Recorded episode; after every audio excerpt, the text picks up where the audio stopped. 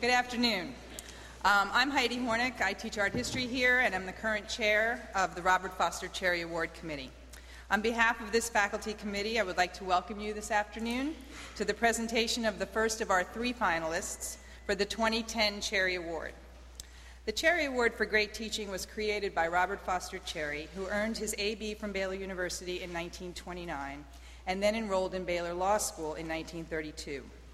With a deep appreciation for how his life was changed by significant teachers, he made an exceptional estate bequest to establish the Cherry Award program to recognize great teachers and bring them in contact with Baylor University students.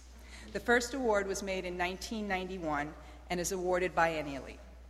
The Cherry Award program is designed to honor great teachers, to stimulate discussion in the Academy about the value of teaching, and to encourage departments and institutions to value their own great teachers.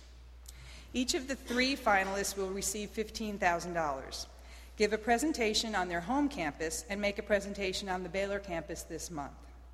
In addition, the home department of each finalist will receive $10,000 to foster the development of pedagogical skills.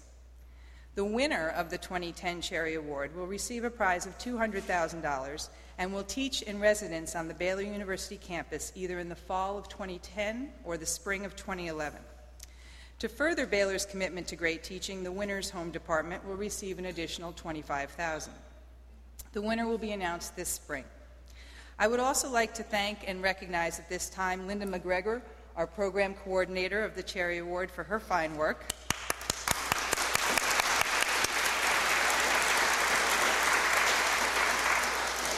And also ask that current committee members and those of you who just rotated off that were involved with the 2010 award, please stand and also be thanked.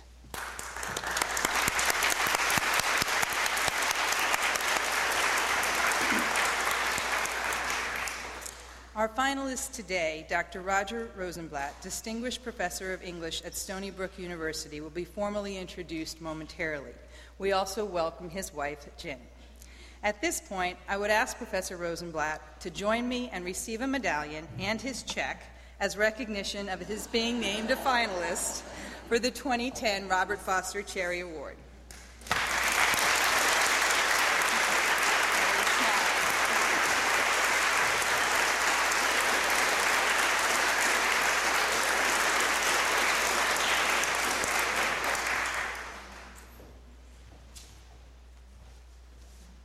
Dr. Diana Vitanza, Chair of the Department of English, will now be introducing Dr. Rosenblatt. Dr. Vitanza.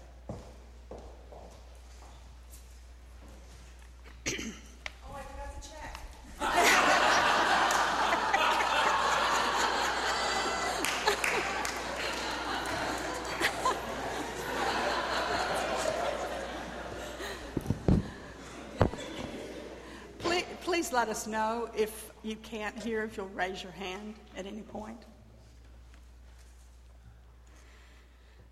My introduction to Roger Rosenblatt occurred many years ago when I discovered him as the essayist on the MacNeil Lehrer NewsHour. His essays were so insightful, so eloquently written, and so beautifully delivered that I quickly became an admirer. Since that time, many of us have come to know him also as a journalist, novelist, playwright, teacher, and public intellectual.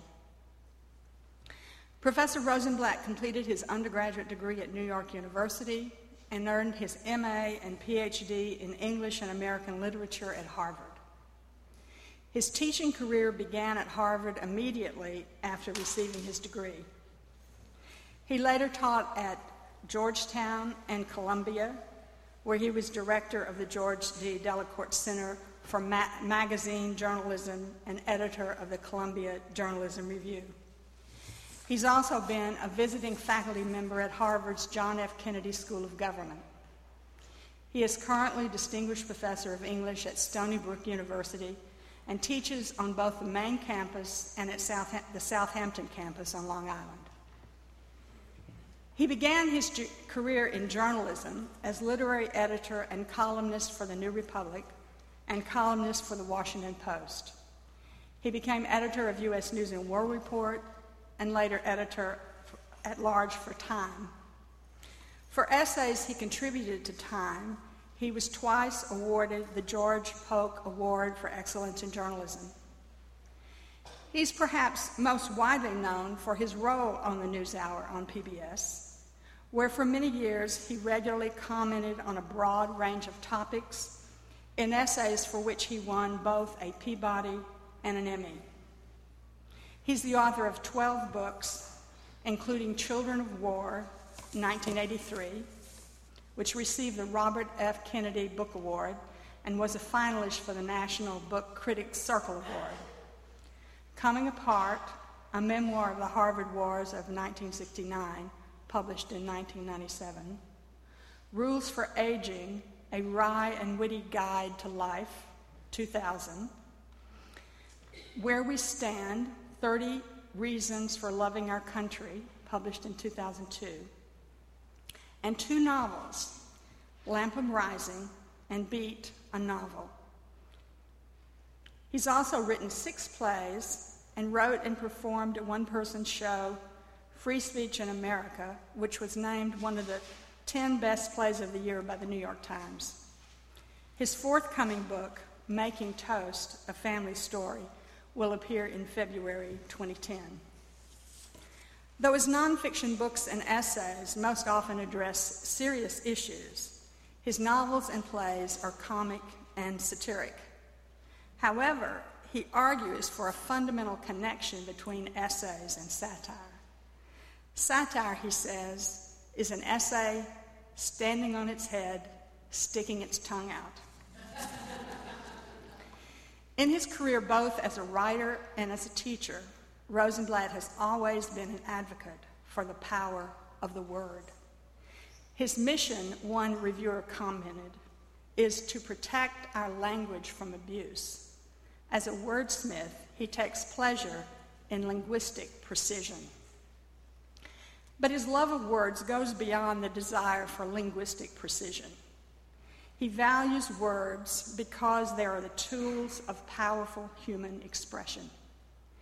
Indeed, shortly after 9 11, in an essay in Time, he argued that a fitting and useful memorial for the World Trade Center site would be a library. Not a great, imposing library, but a regular old local branch library with kids bopping in and retirees bent over newspapers and a librarian who looks very much like Laura Bush telling a teenage girl where she can find Emma. It is through words and sometimes books that human beings tell stories. And it's through stories that we remember and that we grow. Or, as he puts it, storytelling is what the human animal does to progress, to learn to live with one another. Everything we do is a story history, poetry, painting, sports, science, gossip, ourselves, and it's a story told again and again. We tell the same stories over and over of our strivings for heroism, for honor, for profit, for social, social progress and understanding and sympathy and power, most of all, for love. And it is the love of words and the power of storytelling that Rosenblatt conveys to his readers and to his students, and that he will address in his lecture today. Tell me a story, why we talk to each other. Please join me in welcoming Roger Rosenblatt to Baylor.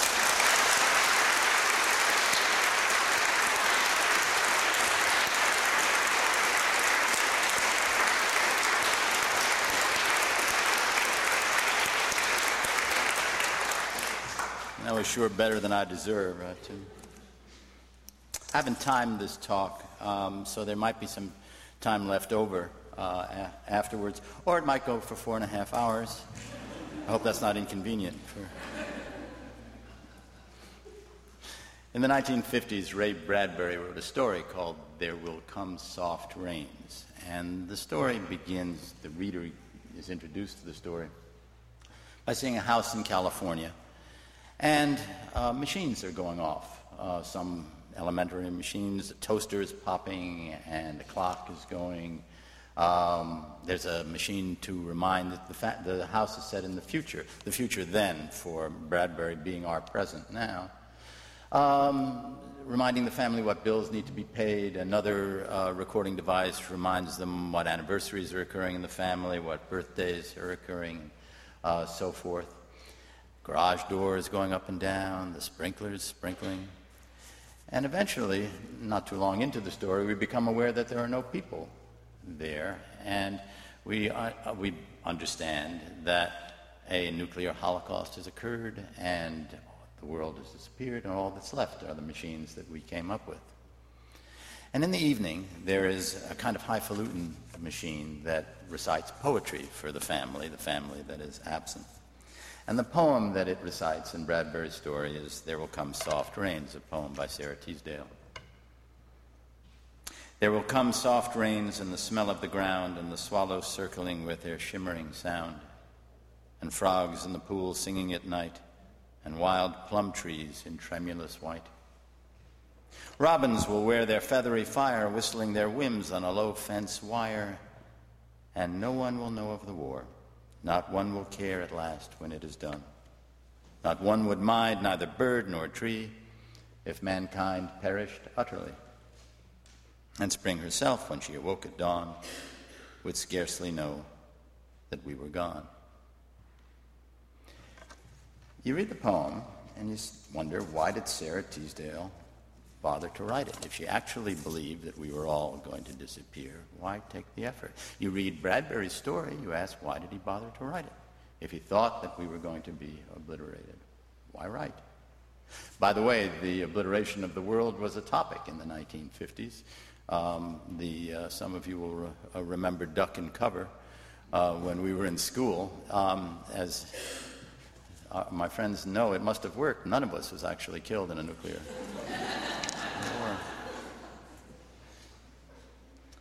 But if it's so, why? Why do it? Why bother? Why tell a story? Because we have to. It is what we were made to do. We are a narrative species. We like to kid ourselves and call ourselves a rational species, but anybody can disprove that. But a narrative species, a group that learns from one another and encourages one another and supports one another, and perhaps even attacks one another through stories, through what we tell, that one can prove. You may remember The Perfect Storm, the, not the movie, which was terrible, the book um, the, uh, uh, about the, the fishermen off, uh, off, I think it was Maine, maybe Massachusetts. Anyway, in the beginning of the book, there's a, a mackerel schooner that goes out, and a man um, is holding a lantern in order to write uh, uh, something, a message, while the ship is going down. It's going, there's no question it's going down. Going down in a typhoon. He knows it's going down. Yet still, he holds that lantern, he writes his message, he sends it off. In the Warsaw Ghetto, the last days of the Warsaw Ghetto, the Jews remaining knew perfectly well what their fate was. They had seen their family go off to extermination camps. They had seen others dying around them of starvation and diphtheria. And yet, and yet, they took pieces of paper and wrote notes on them, fragments of autobiography, poems, rolled them into scrolls and stuck them into the crevices of the ghetto walls. Why? Why do it? They would have assumed that if anybody had, for all they knew, the Nazis had inherited the earth. They had no news from the outside world. Why bother? You know the story of the diving bell and the butterfly. The uh, Jean uh, Dominique Bauby, the editor in France of the magazine Elle, who suffered a stroke, I think in his 40s, so massive that he could only move his left eyelid. That's all he could move. And with that eyelid, he signaled the alphabet. And with that alphabet, he wrote the diving bell and the butterfly. He wrote an autobiography. He had a story to tell. Canterbury Tales, go this way, go that way. Let's fill up the time and tell a story. The book of Job. What does the messenger in Job say at the end?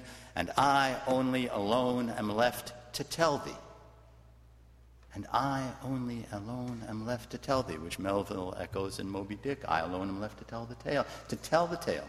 To tell the tale. I only alone am left to tell thee. You don't really need only and alone in the same sentence. but it's fun to edit the Bible. everything we do, everything we do is a story, a story we tell one another. The law. What is the law? What is a jury trial but a competition of stories? Prosecution tells one story, the defense tells another story, and it's up to the jury or the judge to decide what story they prefer. The only reason that OJ got off was that Marcia Clark told a less persuasive story than Johnnie Cochran. OJ got another story more recently. In, you remember the Boston nanny case, where it was a terrible thing where a nanny was accused of murdering a, a child. At first, there was a, um, a verdict of innocent and then an, a verdict of guilty. And then the judge, who didn't like either story, gave yet another verdict of guilty again, I think. Medicine. There is, medicine is so involved in stories now that there is a branch of medicine called narrative medicine, in which patients are trusted to tell the stories of their diseases. Here, in the world of the highest technology, where we can calibrate diseases uh, down to the smallest unit, still, still, the word of the patient now is becoming more important. How did you feel Tuesday? How did you feel then Thursday? What did you feel a week from Friday? And so forth. And interestingly and correspondingly, the doctor tells a story to the patient, the story of the therapy. You will, if I give you this, you will feel this way Monday and uh, that way next Wednesday, and hope there's a happy ending to this story a week from Friday. In business, business is based on stories. It's, it's not the way we do things, business people tell one another. It's not the way it's done, meaning that there's a whole mythology of, of uh, material in every business, the, the Nabisco company or General Motors or whatever company it is, they do things a certain way and they base their uh, current lives on the stories that they told one another down through the generations. And so, sports, every sports game is a story. It's a nice story because it has a definite ending. Somebody wins, somebody loses. Songs the lyrics of songs are stories. One of my favorite stories, very brief but to the point. I want to get you out of my dreams and into my car.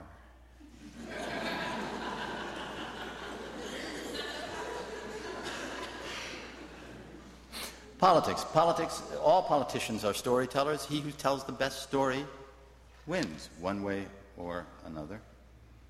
Pol Pot, no less than FDR. Each coming with a story, a story with a certain appeal. Can these people then tell such a story, spin such a yarn, that the people are behind them, are in their thrall? It's why when politicians make mess up, when they say ridiculous things, that we're so delighted, because we expect some sort of coherence there, and when the coherence is broken, that life doesn't get much better. Jimmy Carter at the 1980 uh, Democratic Convention introduced, he hated um, uh, Hubert Humphrey. Um, and uh, he introduced him in front of the convention as Hubert Horatio Hornblower. and, and, you know it was on his mind, you know.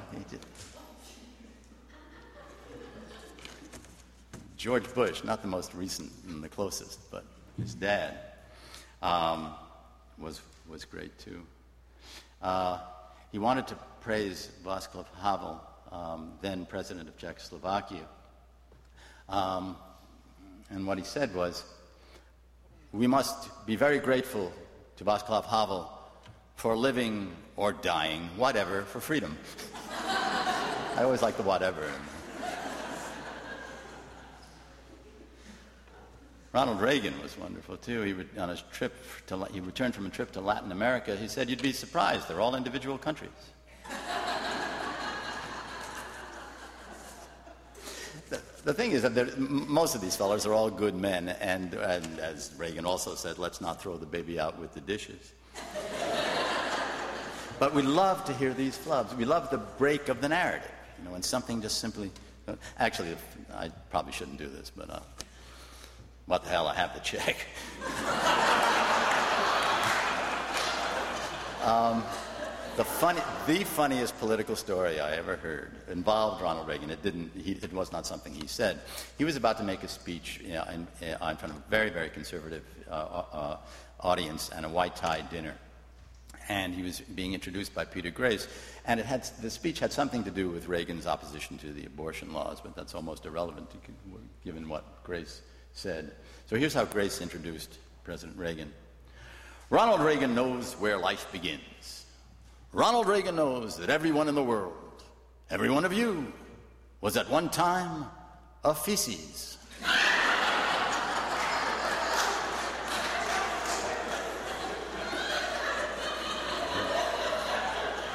Poor Grace repeated feces twice. Well, who is to say he was wrong? Psychiatry has to do with stories. Schizophrenics are the poor souls who can't make the connections, make the connections of the story, of the narrative.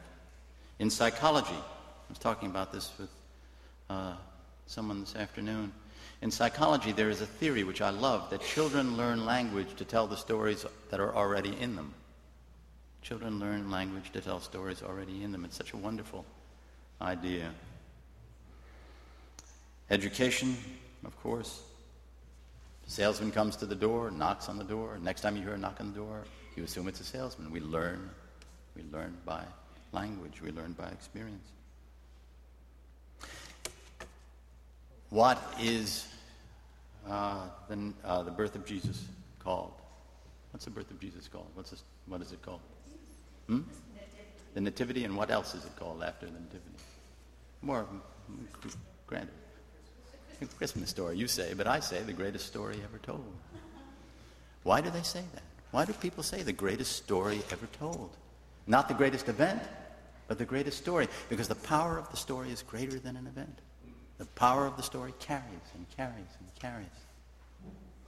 The, however, uh, creationists and, um, and scientists in, uh, uh, in evolution um, may uh, squawk and fight uh, each other. Both stories are magnificent.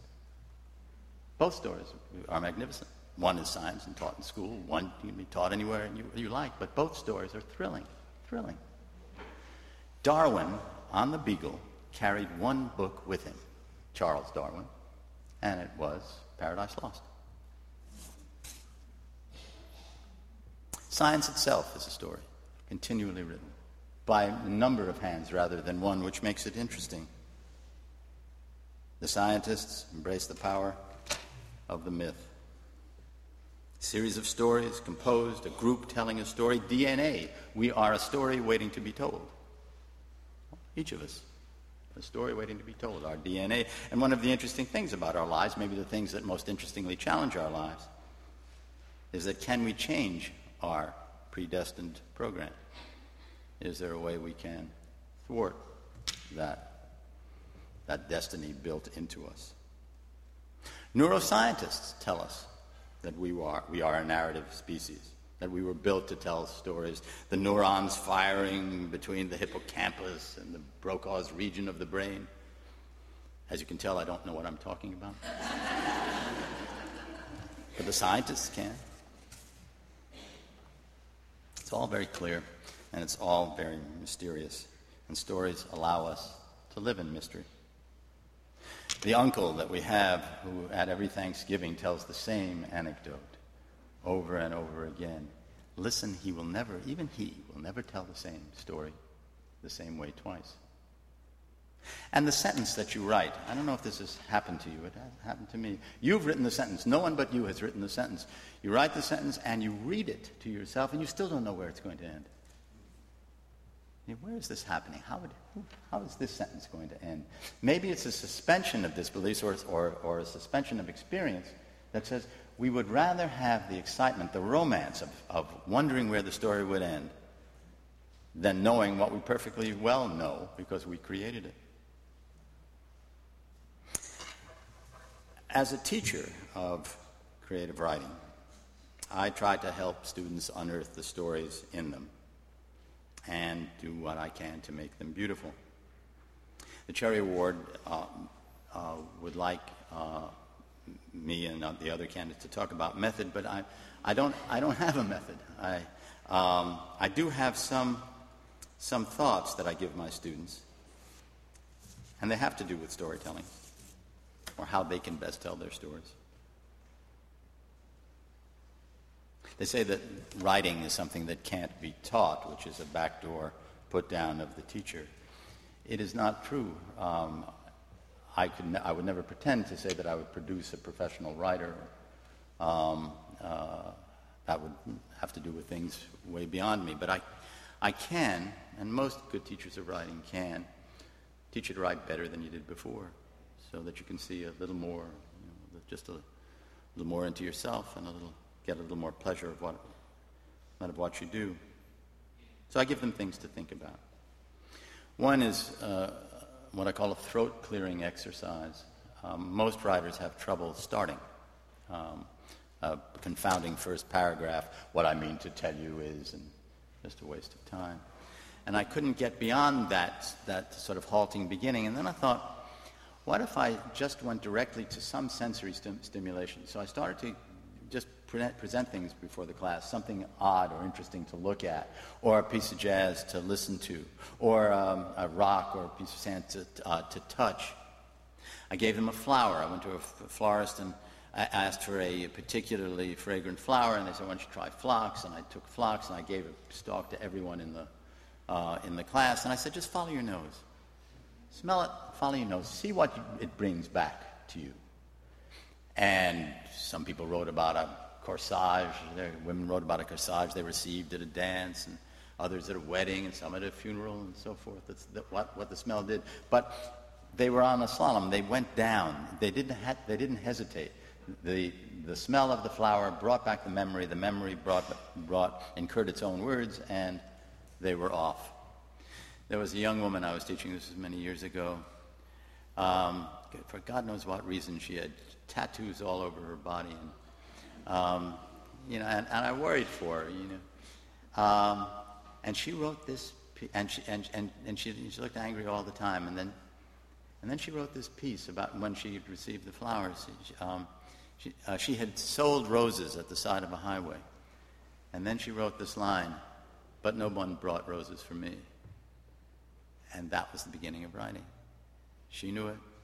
I knew it. Um, Diana mentioned a stint that I uh, did a few years ago at Harvard's Kennedy School. They asked me to come up and teach uh, the essay. And Harvard's Kennedy School, as you know, is full of world beaters, and they're, they're all about to run countries, so I don't know what they wanted to do with me. But, the, um, I, uh, but they all took, the, a lot of them took this course, too many, uh, in, um, in the essay. And I could not get through to them. I could not do it. Um, everything was dutiful and everything was solid and everything was um, uh, reasonable um, in the dullest sort of, sort of way, but I could not get them to find themselves because writing without original language is nothing. You have to, you have to do it. You have to find what is you and you alone, what you and the story that is yours and yours alone. And then I got this, um, this brainstorm one day, and I walked in, I closed the door, just to close the door of the room. And they listened. And I went to the door and I opened it, I closed it again. And listened again. And I said, Now listen to this. And they listened again to the full sound of the lock and the tumblers of a door closing, a big, heavy door. And I said, Right now, what do you hear in the closing of a door? And they sat very quietly. Every teacher in this room knows the pleasure of looking out and seeing students really absorbed, lost in their own worlds. And then a young woman who had not written anything worthwhile for all those months began her piece In my father's house, there were no doors. She was brought up on a Navy base. She grew up in a trailer. She was writing about her life then, and she was off and it was beautiful. And a gay young man wrote about breaking up with his partner, and he said, uh, he said we didn't click, but the door clicked. And another young man wrote about a morning in which the father left the household, walked out on the family, him, his sisters, his mother. And he described the door closing on the family. And then he wrote, then we sat down and we had breakfast, pancakes, blueberry. And as soon as he said blueberry, then you knew you were in the hands of a writer. That was coming, all that was inside him, all that was original to him. And so, throat clearing. One can get, once you get through it, get to people. It doesn't create the whole piece, but it gets you in the sense, you know, in the presence of mind to say, okay, here we go, downhill. Find your subject. Find your subject. Um, it's not easy. You stumble around. Sometimes people have subjects and they have no idea that they have the subjects. In this same class, I'm reminded, was a, um, another young woman who had been the only, uh, she was about five foot four, must have weighed 120 pounds soaking wet. She is, was the only woman in a hand to hand combat room, uh, unit in the Marines in Iraq. Okay? So, naturally, we want to hear her story. No, she doesn't want to write the story. And we argued back and forth the entire term. Her name was Anuradha. Anu, write the story. No, I don't want to. No. And she was very, very stubborn. And I didn't know how to crack that nut because that was her story. She may have resisted it, but there's no question that was her story. Which she, she eventually wrote her own way, which had to do with protesting the war, actually. But that came later. And then I figured out how I was going to get Anu to write her story. I decided to become her commanding officer. and she walked in, I said, Write the, the blank story. and so she did. Know what your story is about. Find, if you are young writers, find any writers. Find someone you trust wife, husband, partner, friend, someone you trust to ask you the question relentlessly what is this about? What is this about? And if you cannot answer that question, then start again and figure it out. Sometimes you find out wandering. Edgar Doctorow, E.L. Doctorow, says he doesn't really know where he's going in a story. Um, that he compares his quest to uh, riding in a car where the headlights show only a certain amount uh, ahead on the, uh, on the highway, and then, they, then there's darkness. So he goes as far as the headlights reveal, he writes as far as the headlights reveal, and then he goes on. There's a bit that's not true about that because eventually you have to know where you're going. But the thrill of actually finding of the of the quest of just following the lights is wonderful. And then the end usually reveals itself to you. Have to sharpen language, language, we talk about original language. Mark Twain said the difference between the word and the right word is the difference between the lightning bug and the lightning. You are only in the lightning business when you write. It is the only business for you. Clean, clear sentences.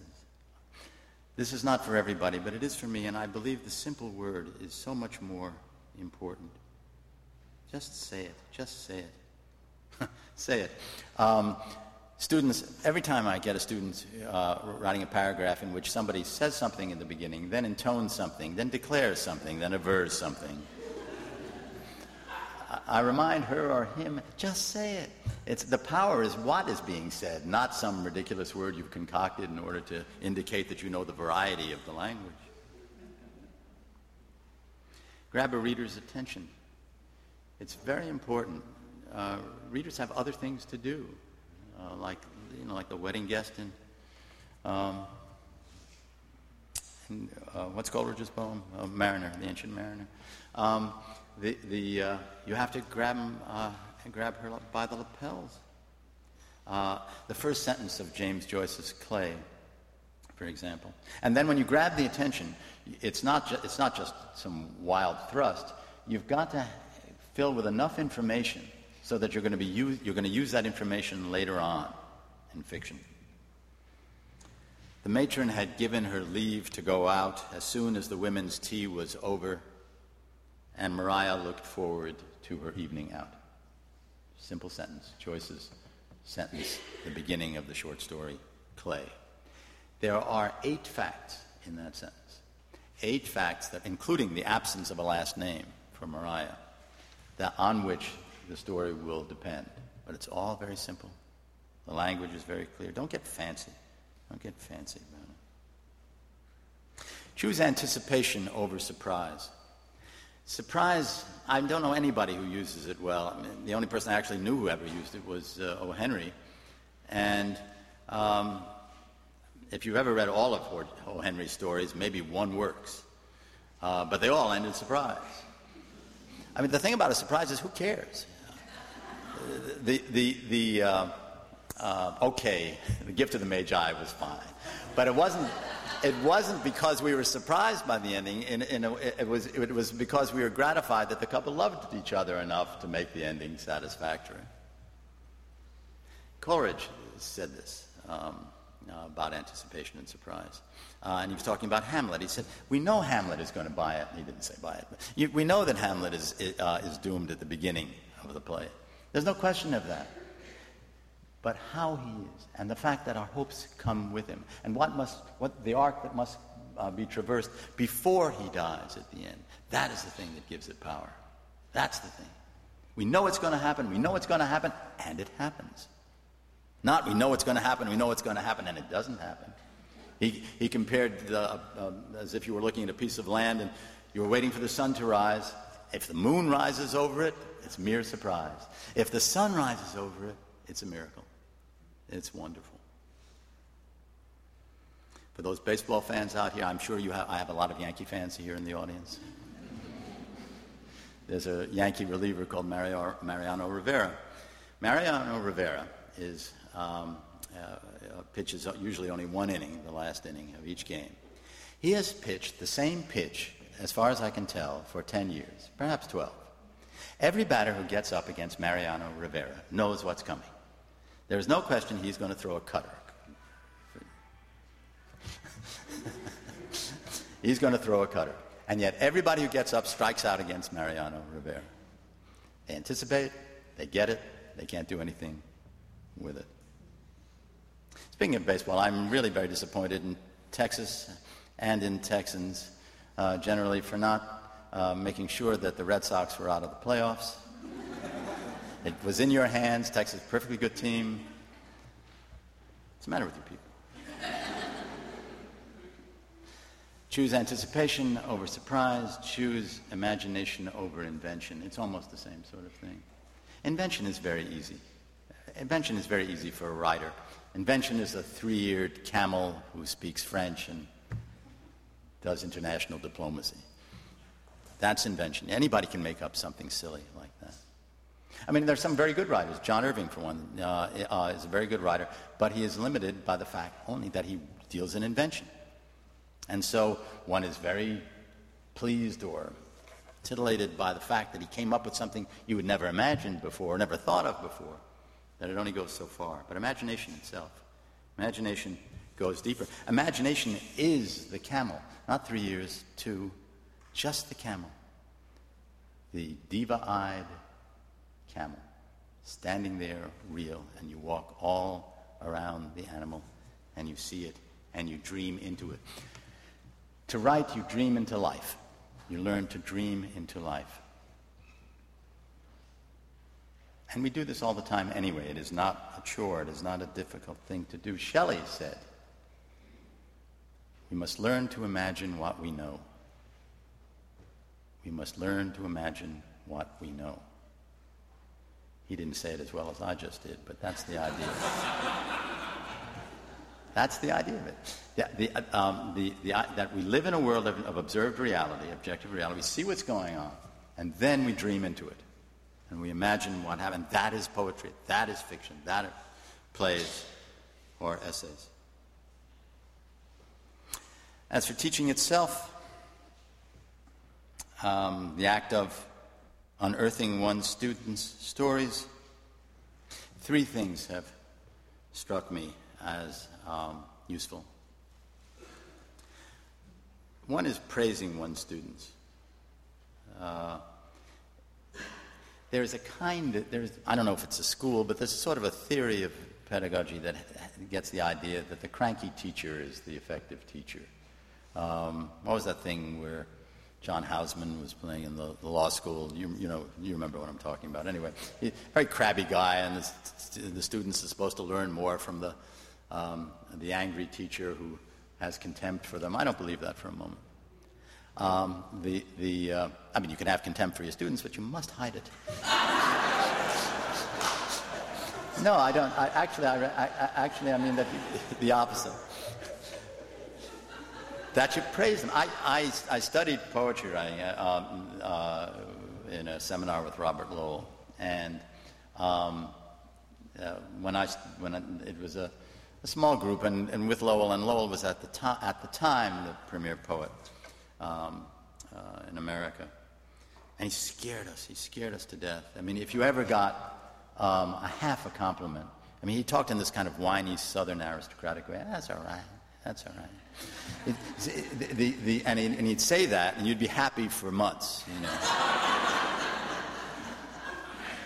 Interesting thing was, um, he was what was then called manic depressive, now bi, uh, bipolar, but at the time, um, the, uh, I don't know, if, I think this was even before lithium, so that he would act, it was almost like Persephone, he would he would teach in the f- fall term, but in the first, for the first half of the term, he was just the guy I just described. He would rarely give a compliment, but you knew where you were getting the goods. As cranky as he was, you knew you were getting a straight assessment of how, how terrible you were.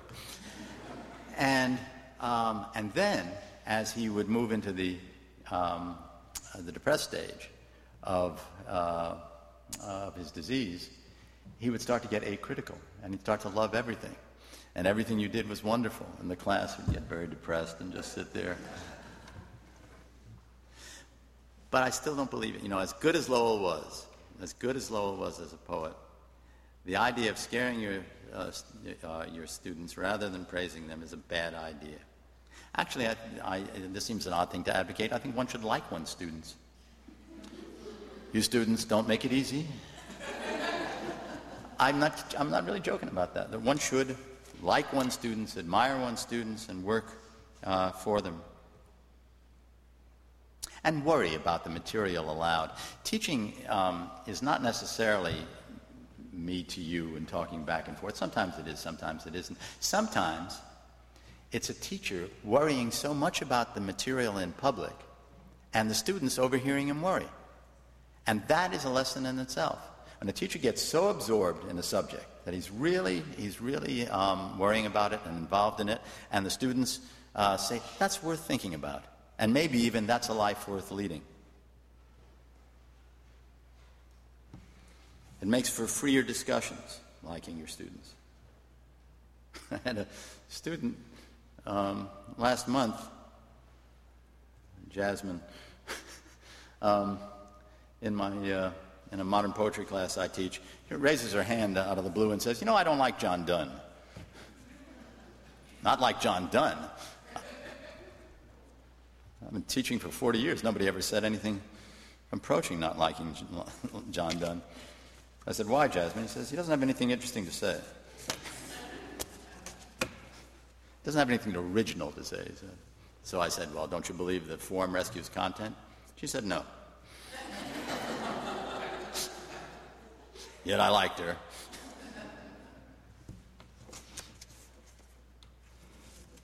Where I was.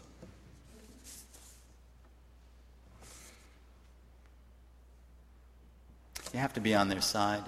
You have to be on your students' side, not only as students, but as people. You have to wish them well. Really mean it. You have to wish them well. I try to teach as I write. I'd like the writing to be useful. I'd like the teaching to be useful. And usefulness is a good standard for living, I think. It involves all the normal spiritual qualities, but it also has a practicality that I find appealing. The name Lewis Thomas made me known to some, some of you. He wrote Lives of a Cell, was a scientist, a doctor, a biologist, philosopher. And when he was, he was dying of lymphoma, and I wanted to write about him. I knew him, and I wanted to write about him. Uh, so I wrote a piece for the New York Times Magazine, just about Lewis. And we talked first about dying. I, told, I said, You know so much about living, you've told such, can you talk about dying? And he said, No, Roger, I don't want to talk about dying. I don't want to talk about dying. I'd much rather tell people how to live, and my standard for living is usefulness. Can I be useful? And I'd like to know that my life was useful, he said. I wrote the piece for the New York Times. Um, it came out, uh, um, and he was still all right. He, a few days later, he went into the hospital and fell into a coma, but he was okay. In those few days, I and the Times must have received a thousand letters of appreciation from people who didn't know that Lewis Thomas was alive or dead or know anything about him except that they had read his books.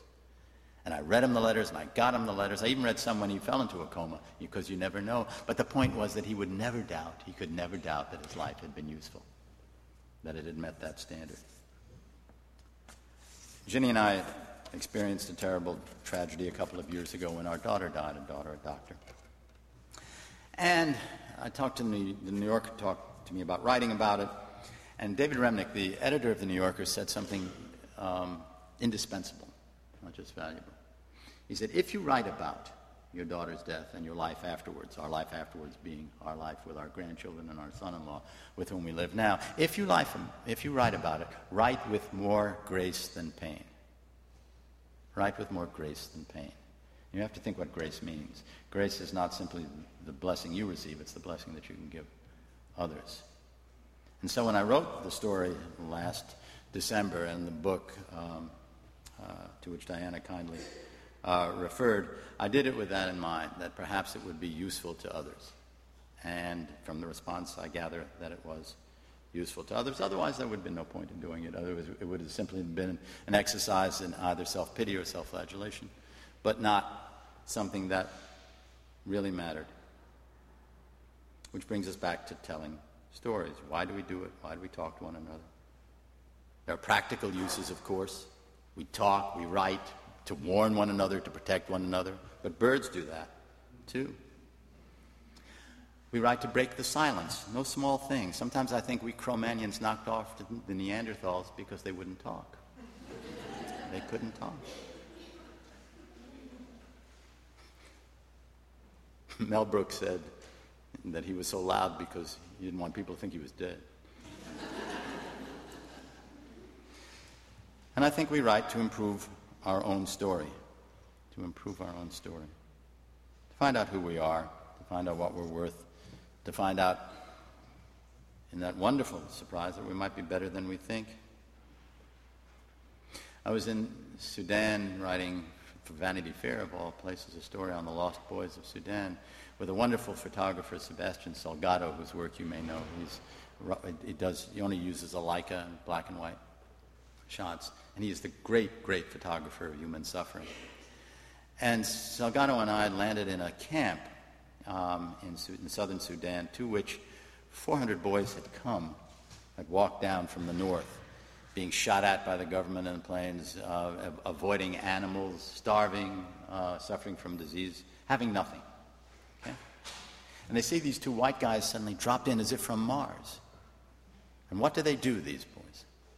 First thing they do is they build us beds. And then they built us tables. And then they made sure we had water before they had water. And in the evening, we sat around and they told stories. If anybody asks me if I've ever seen a civilized person, I tell them that story. We tell stories to improve our lot. We tell stories to get our own story right. And maybe someday we will get our story right. And I suppose to prove we're all in the same boat together. To share our fears, our exultations, our follies, and our humanity, for what it's worth. One of the best parts of teaching is to discover how close we all are. Teachers in this room, I, colleagues all over the country, all over the world, know this experience. You're with young people for an hour, and the hour means a lot. You are connected to people you may never see again, um, but you are connected in the most important ways. The ideas that you share, the thoughts you share, the emotions that you express, and so forth. Once in a class, I was teaching a girl from one of the islands, a young woman from one of the islands, I think Barbados. And we were looking at clay, James Joyce's story that I mentioned before. I know clay so well that under sodium pentothal I could recite it. I know it's not much of an achievement, but I can do it. And this young woman raised her hand timidly because she, not only was she worlds removed from Joyce, the world of 19th century James Joyce, but she was removed from any thought of literary criticism. I don't know if she'd ever done any literary criticism or any thought of looking at a book or like that. And she said, I think I've seen something interesting on the first page. I said, What is that? She said, You know how the barmbrack bread that's described, the Irish bread that's described, as being so finely cut that you cannot see the fissures in the bread? I believe that is the way Joyce made Maria. And I sat back and I said, You know, I have never heard anyone say that before. And it is just right. It seems just right. And I smiled, and she smiled, and the class smiled. And at that moment, we did not need a word. Thank you.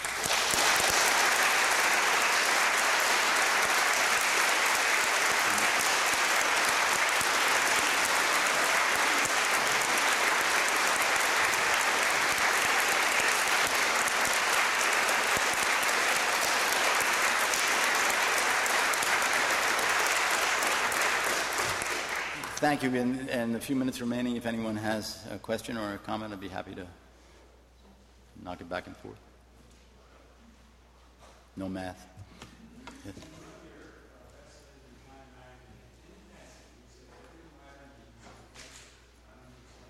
I'm sorry, every writer needs one?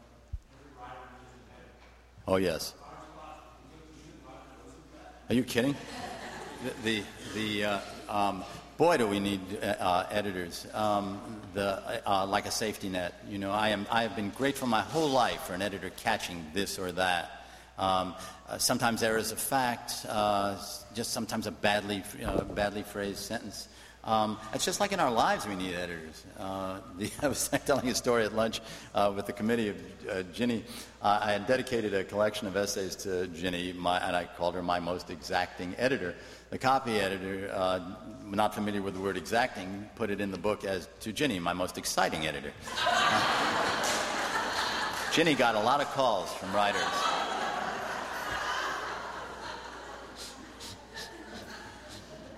Anything else that interests you? Well, thank you very much.